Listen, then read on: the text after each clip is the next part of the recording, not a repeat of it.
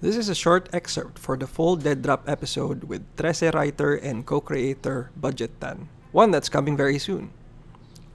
Back in 2019, I talked to Budge in an interview that was supposed to be material for a feature article in an international online magazine.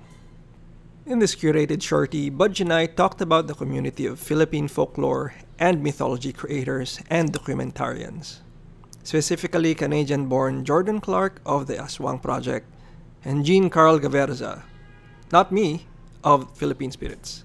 Check out their works on YouTube and Facebook.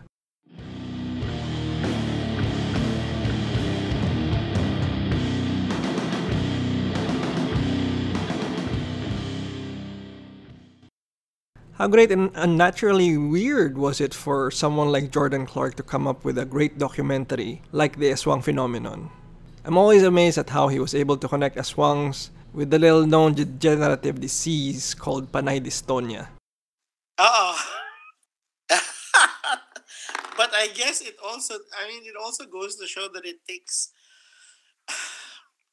I mean there is something about an outsider's point of view that that makes you look at your you know your your your home in your world again. Although yeah you're right. I mean it's funny it's funny that if you think about it so far and correct me if i'm wrong wala pang pumapantay sa ginagawa ni jordan.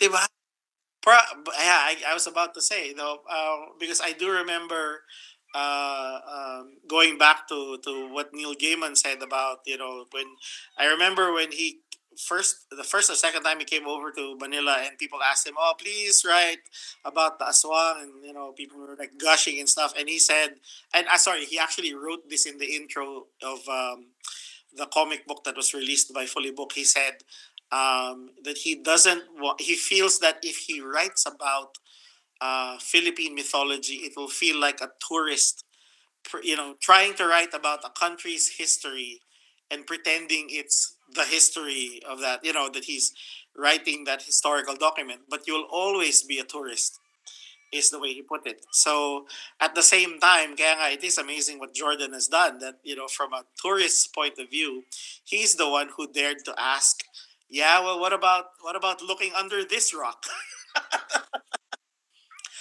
or how he had linked I love that episode of the Tikbalang where he links it to Indian mythology or or the Kapres on how the influx of cigars somehow contributed to the mythology of the Kapres. It's like holy crap, how did you connect that?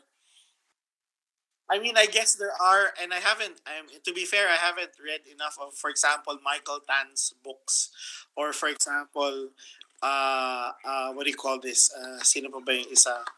Um, I, I mean, see, well, of course, Ambeth would take it from a more uh, historical point of view.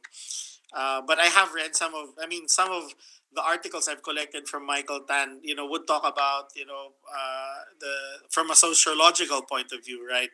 Uh, yung mga pamahiin natin and things like that.